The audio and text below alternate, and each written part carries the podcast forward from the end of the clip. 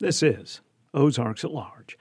Matt McGowan's first novel, 1971, is set in the rural Missouri Ozarks in 1971. At the beginning of the book, we meet Bud, a 13 year old boy, as he's being unknowingly abandoned by his mother, Fanny, alongside a rural Missouri farm. Bud's relationship with the owners of the farm, Herschel and Martha, and their grown son, who's just returned from Vietnam, help shape the story. We also follow Fanny from Missouri to California. McGowan, who lives in Fayetteville and works for the University of Arkansas, recently came to the Carver Center for Public Radio to discuss the novel.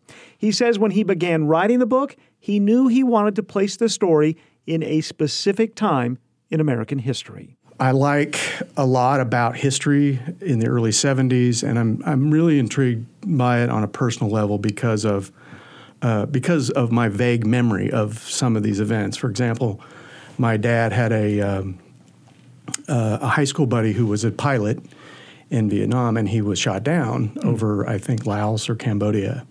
And we had gone over to his widow's house, and I mean, she didn't know, it hadn't been confirmed that he was dead, but they were pretty sure of it. And we had gone over there to visit with her, and I was four years old. Ooh. And my uh, mom and dad were consoling this woman. And I, during this, I went outside and I was, I remember I went outside and stood on a rock to see if I could find Vietnam. Mm. So those were some um, like our times today, some really uh, contentious, uh, volatile years. You grew up in the Missouri Ozarks. This is set in the Missouri Ozarks.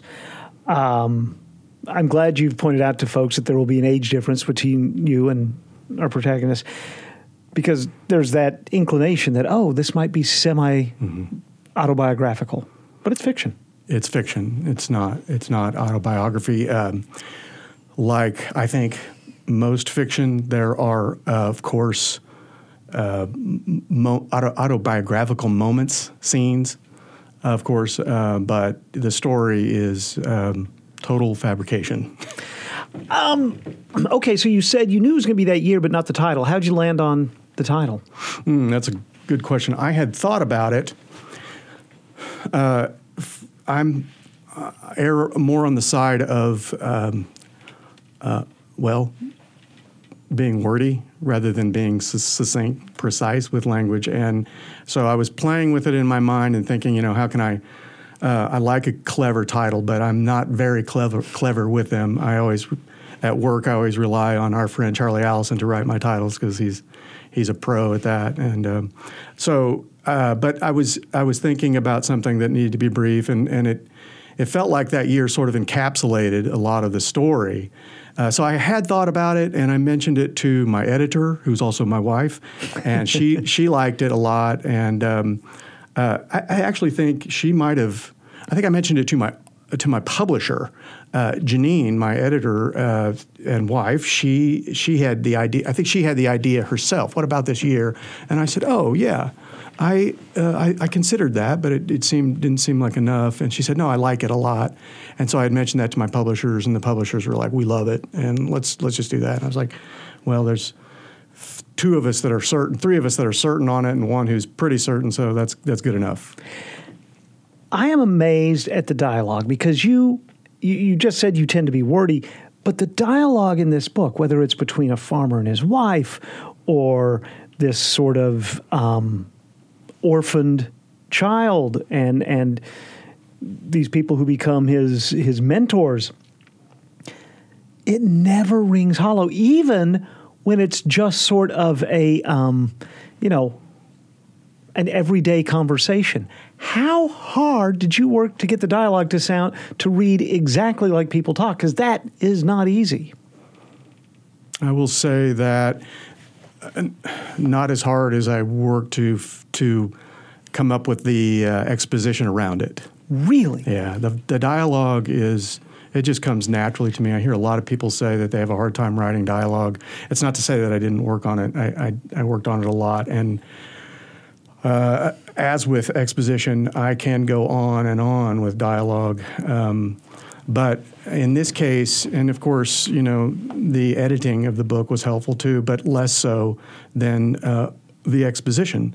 Um, I just, I, I, it comes natural to me. I have an ear for it. I think a lot of it has uh, come from the verbal, sorry, the oral tradition that I heard from my mother, frankly, um, and my, you know, a lot of other family members. But my mom and uh, my brother, my mom and my brother especially, are uh, really good storytellers in the oral tradition, and I think it just comes from it comes from that uh, to some extent, but then also, um, you know, we're a pretty verbal people, and um, both my family of origin and my families of creation, and uh, we talk a lot, and I just hear a lot of I hear dialogue in my mind a lot. So you talked about exhibition or the the exposition that's around the dialogue. Don't want to give too much away, but you know we meet a boy who is how old? He's 13. 13. He's sort of directed to go towards this farm when a car is broken down. It turns out that he's being left. And this man and his wife sort of shepherd him, take care of him, send him to school. How did this story originate with you? Well, I wish I had. I wish I could tell you that that it was a newspaper story that I had read or a, a, um, a magazine story, but it, it wasn't. Um, I, um, you know, I, I, was stuck on this one idea of not abandonment necessarily, but of this idea of love coming from people other than those we expect to give it. Um, by our parents, for example, grandparents, or relatives and close friends, but um, this idea of love being given freely without expectations from total strangers. But uh, so that that was kind of one thing. Um, well, and especially, uh, or perhaps most most importantly, by people who had um, experienced some trauma or pain mm-hmm. themselves.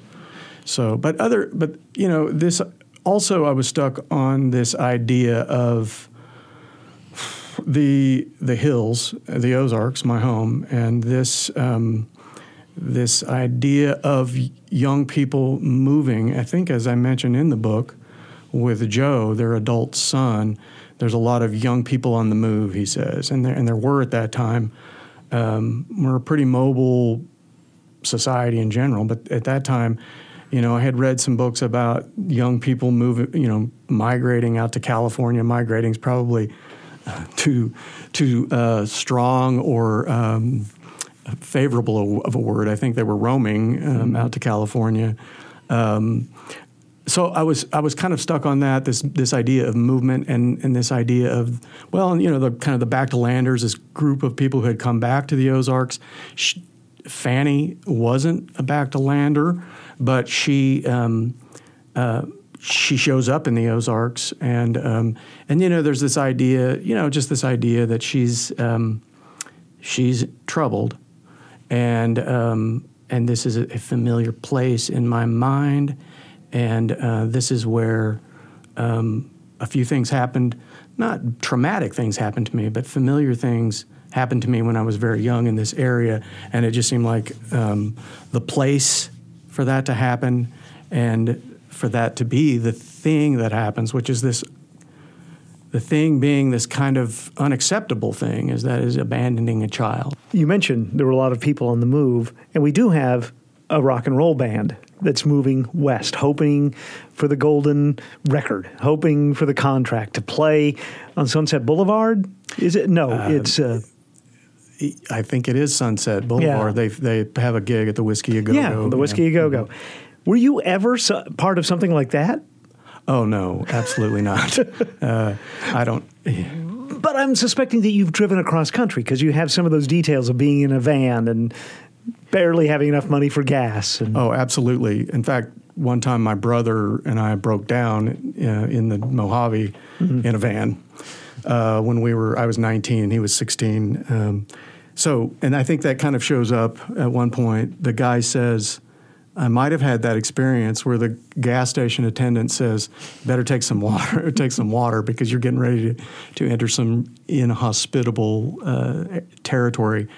Um, of course, Fanny knows that because she's been out there herself. Um, I think I had we had that s- same experience that somebody kind of prepared us and said, "You know, this is you're getting ready to go into a very there's not going to be a gas station for a while. You want to make sure your car's running well and that kind of thing. Yeah, I had gone out to California, California um, many times, but it wasn't. Well, I wouldn't say many times. Um, a few times, uh, some road trips uh, on my own and and with others. So yes, I was I was fascinated by that experience, but not. I was fascinated by it uh, less because of my own experience and more because of of the Joads, because of Steinbeck, mm. um, and and because of frankly because of Woody Guthrie, the the can we say Okies and Arkies still who had um, who had gone out to who had to go out there to to stay alive, you know, because they'd lost their farms and that kind of thing. So I remember reading about. So I've been I've been stuck. I've been fascinated by this idea of migration, um, especially during the Depression. People moving out there. It's there's something romantic about it, although it wasn't romantic for them. It was tragic for them. That is the the people who lost their farms and had to go out there in the 30s. But ever since I read the Grapes of Wrath and a biography of a really good biography of Woody Guthrie, I have been fascinated by essentially my people having to just pick up and, and go because there's nothing here. And, um, you know, and I've had, so there were my, my experiences, but mostly it was, uh, and a few friends of mine, one in particular who was sort of a surrogate sister who had gone out there to California. Uh, she was older than me. She had gone out to California to visit a friend a couple of times, and um, and I listened to those stories, and I was just just fascinated by this idea of migration. I guess it's emigration yeah. within the United States. Don't you think Fanny, who is uh, the character who leaves the child, she felt she had to go? It may not have been the depression, but that's correct. She had to yes. move, and if it and and if it's driving this band that she kind of meets at random, yeah. so be it. She was compelled. I, I, she was compelled to go out to California. I don't know if she fully understood that. She was uh, she was troubled, and and I'll just say, you know, grieving. I don't think that gives away too much. We learn pretty pretty early mm-hmm. on in the book. Readers learn pretty early on in the book why she's grieving. So she's troubled. She's not. She's hurting emotionally, and she's not thinking clearly. Um, and yes, she is compelled to go to go out there. It may not be coherent in her head as to why. Uh, it at times it is, uh, but yes, she's willing to get out there any way she can, and it's you know, it's not planes, trains and automobiles, but it's buses. and, and, yes, it's get there any way you can. Hitchhiking, Greyhound, and then yeah, she she hooks up with a rock and roll band, and they need somebody to drive because mainly they're just wanting to smoke pot and and uh, and sleep, and then get to the whisky a go go and get that big contract. Exactly. Did you know as you were putting this together all the characters who they were going to be, or did some of them develop as you were writing? Yeah, that's a great question. Um, the latter. Yeah. I knew some of them for sure. I knew Bud and Fanny. Bud's our young 13 year old. Yeah, Bud is the, um, the 13 year old protagonist, or I guess really one of the two protagonists. I knew, yes, I knew I wanted to tell his story and Fanny's and really the Claypools, Herschel and Martha. Um, no, a lot of that other stuff, as with really most of my writing, uh, it, it, I get this question asked a lot. D- did you have this whole story um, sort of complete in your mind before you started? And almost, almost invariably, the answer to that is mm-hmm. no. Um, and I don't know if that's good or bad, but it works for me. I, I sometimes, sometimes it's there, and I, and I'll be honest. When the whole thing's there, and I've started out, it it sometimes doesn't work uh, it, it, it doesn't at least doesn't turn out to to be the way I wanted it to be. And so when I'm when I'm okay with just developing a narrative and plot as I go along, um, very often I'm pleasantly surprised. Hmm. Yeah. Finally, you mentioned that at the heart of this story is unexpected love, sort of unconditional love. Martha and Herschel just take to Bud, Bud takes to them. There's stability that Bud hasn't had. And I'm wondering, Martha and Herschel are older. I mean, they've got grown children. Were you protective of the relationship between the two older adults and 13 year old Bud as you were writing? Because it's a beautiful relationship. Mm-hmm. Yes, I was, yes, I was protective of it. It was, I think not initially. Um, I don't, uh, that's a great question. I'm clearly struggling to answer it. Yes, I was protective of it.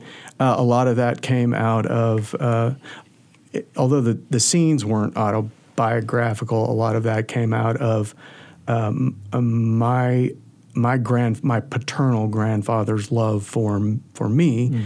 uh, expressed through just time with me. I was sent out to the farm because my parents were working, and um, um, I spent out days, hours and hours and days with him, and he was dying. I think he knew that. He was in his early 60s and had cancer, but um, you know, he was. I spent a lot of time with him, and he showed unconditional love to me every day, which is, uh, from what I've heard from my mother, not what he showed his his own children. Hmm.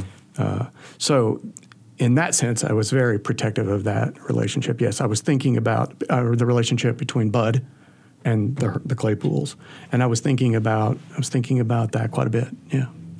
Well, congratulations it's truly uh, a great work. Thank you, Kyle. Thanks a lot for having me. Matt McGowan's novel is titled 1971.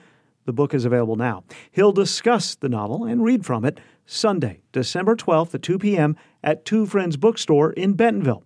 He came to the Anthony and Susan Hoy News Studio earlier this month.